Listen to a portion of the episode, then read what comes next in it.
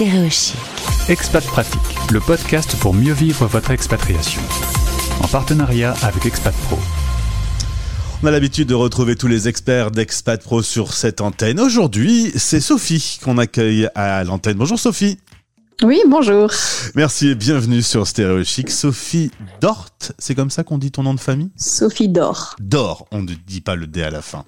Tu es basée à Lyon. On va revenir un tout petit peu sur ta carrière avant de se poser sur l'entreprise que tu as créée il y a 12 ans, Expat Service France. Euh, de longues études dans le milieu euh, international et deux années passées à l'étranger dans le cadre des études, un an aux États-Unis et un, un an en Espagne. Malgré tout ça, tu n'as pas eu envie d'expatriation?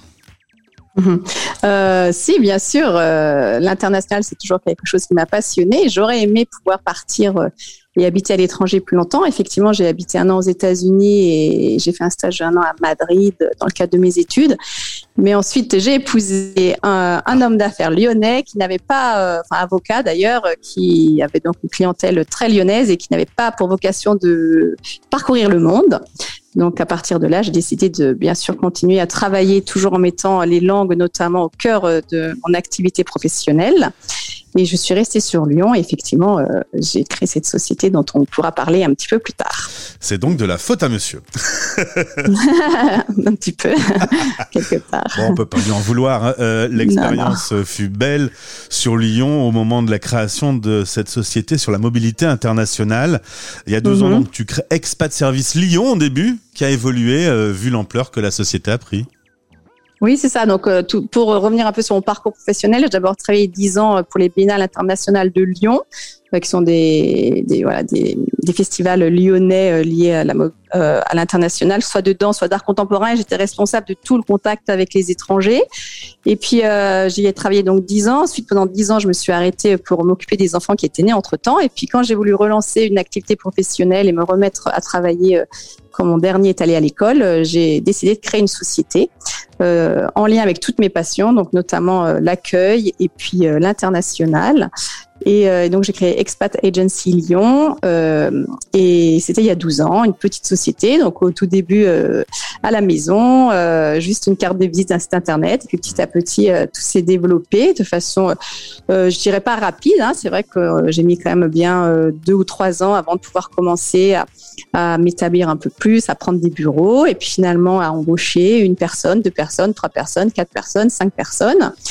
Et donc, une petite structure qui s'est bien développée. Donc, effectivement, dans le milieu de la mobilité internationale, l'impatriation, l'expatriation, ce qu'on appelle plus communément, plus communément la relocation. C'est ça. Je suppose que l'expérience pro des 10 ans avec justement beaucoup d'internationaux, tu as repéré un certain nombre de services manquants et tu as répondu à, à une demande finalement. Oui, enfin, c'était assez en lien puisque quand je travaillais pour les, les festivals internationaux de Lyon, je m'occupais de l'accueil de toutes ouais. les personnes qui arrivaient de l'étranger. Donc les compagnies de danse et les artistes contemporains. Et donc là, je m'occupe maintenant des familles qui arrivent de l'étranger. Ce peut être des Français en retour d'expatriation. C'est des personnes qui sont embauchées à Lyon ou en France, qui viennent travailler, qui ont besoin d'aide au moment de leur installation.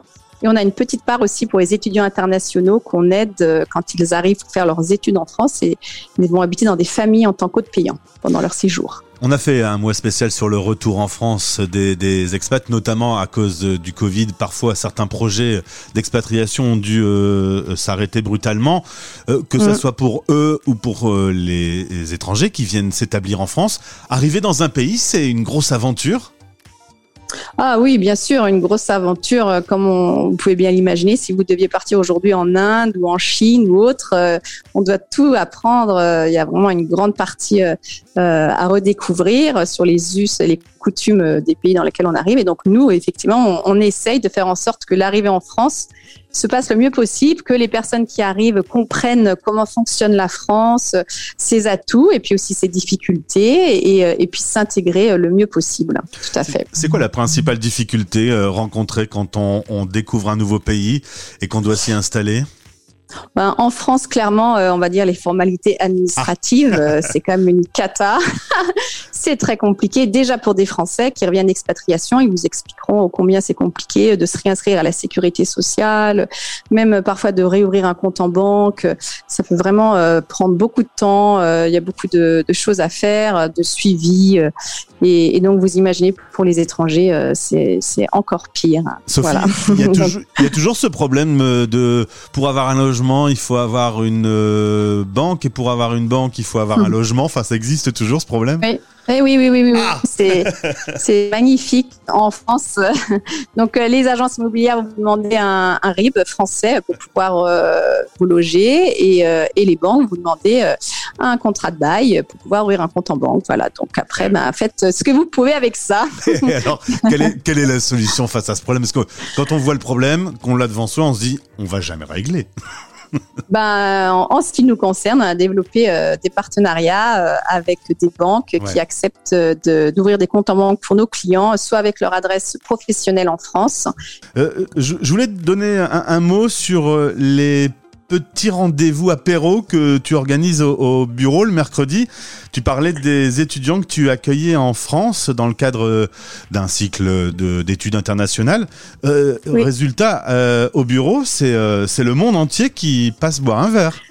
Oui, exactement. Donc, euh, alors pour les Lyonnais, parce que c'est vrai que nos services s'étendent sur toute la France, donc on a aussi des étudiants à Lille, à Grenoble, à Nantes, dans d'autres grandes villes. Donc là, malheureusement, on n'a pas de bureau, donc ils ne peuvent pas passer nous voir. Mais à Lyon, on a de très beaux bureaux qui sont quai Site, euh, sur les quais de Saône, avec une très belle vue euh, sur Notre-Dame de Fourvière et l'église Saint-Georges. Mhm. Et là, tous les mercredis à 17h, on propose à nos étudiants qui sont arrivés. Alors ça se fait surtout en début de semestre parce qu'ils arrivent communément en septembre pour le premier semestre et puis en janvier pour le deuxième semestre, de passer au bureau euh, pour qu'ils puissent euh, se rencontrer déjà et lier amitié avec d'autres étudiants, nous rencontrer, nous voir euh, et puis qu'on puisse parler un petit peu de leur intégration, de comment ça se passe, etc. Tout à fait. en mars 2020, un certain nombre d'entreprises ont pris une claque avec l'arrivée de la pandémie. Expat Service France a également connu des mois Covid difficiles. Tout à fait. Euh, mars 2020, tout d'un coup, euh, le train qui était lancé à pleine vapeur euh, s'est complètement arrêté. tous nos étudiants sont rentrés chez eux du jour au lendemain. Euh, et, euh, et, nos expats, euh, pareil, il n'a plus été possible de les accompagner dans leur recherche de logement. Les agences immobilières, notamment pendant le premier confinement, ont vraiment fermé leurs portes. Donc il y a vraiment eu un, vraiment un arrêt total de l'activité. Ça a été très long à repartir et je dirais qu'on est reparti sur en septembre 2021. oui, voilà, en septembre 2021, on a repris un rythme de croisière normal. Les étudiants sont revenus après 18 mois, on n'avait plus d'étudiants, c'était incroyable. Et puis les, les sociétés ont, se sont remis vraiment à plein et à fond dans l'embauche, la mutation, etc. Donc euh, on travaille vraiment très fort euh, et finalement l'année 2021 sera une belle année pour nous après avoir connu bien des déboires et il faut le dire, euh, on était cinq chez Expat et au moment du à cause du Covid, on s'est retrouvé plus qu'à deux. Ouais. Euh, parce qu'il y avait plus du travail pour tout le monde. Euh, bon, heureusement, j'ai pas eu à licencier qui que ce soit. Les personnes sont parties d'elles-mêmes pour d'autres raisons personnelles. Mais oui, ça a été un moment difficile. Et là, on est à nouveau trois. Donc euh, voilà, c'est une petite structure, mais bien, bien efficace. Et on est très content parce que les choses, malgré le fait que la France soit toujours dans une situation sanitaire compliquée en ce moment, les étudiants sont revenus, les étudiants sont là, ils ne repartent pas, les sociétés embauchent. Donc on est quand même plein d'espoir pour la suite. On peut dire que l'homme s'adapte vite aux situations. Il y a, malgré toutes ces règles de fermeture, d'ouverture, de vaccins, etc., euh, assez vite, euh, notamment le monde étudiant, euh, s'est réinventé pour que, à nouveau, on puisse voyager. Moi, je sais que ça a été long. Hein. Franchement, c'est quand même 18 mois sans étudiants internationaux, sans échange, même pour nos enfants, ils n'ont pas pu partir. Euh, personnellement, je trouve pas que ça a été rapide, mais en tout cas, euh, maintenant, euh, ben, on croise les doigts pour que ben, tout ce qu'on a vécu, on ne le vive plus et qu'on puisse continuer à voyager, à échanger. Voilà, voilà, c'est ce c'est ce qui fait la ce que notre, vie est belle hein, quand même, c'est de pouvoir reconnaître d'autres cultures. voilà, étudier à l'étranger, c'est vraiment magnifique. Hein. Sophie, entre toi et moi, quel est hum. euh, l'endroit du monde où lorsque tu accueilles des, gens qui, euh, qui, débarquent en France, tu as le, plus de plaisir à les recevoir? Sachant que la Terre est grande, donc euh, tu as le choix. Ouh là là, c'est difficile comme question. Euh, non, j'arriverai pas à répondre à cette question parce que euh, vraiment chaque rencontre est unique et belle. Et il des pays avec qui euh, c'est plus facile, je dirais, euh, les Européens, parfois même les Américains, les Canadiens, c'est plus facile que d'accueillir quelqu'un qui arrive d'Asie, d'Inde, voilà, parce que là, les différences culturelles sont beaucoup plus importantes pour ces pays-là.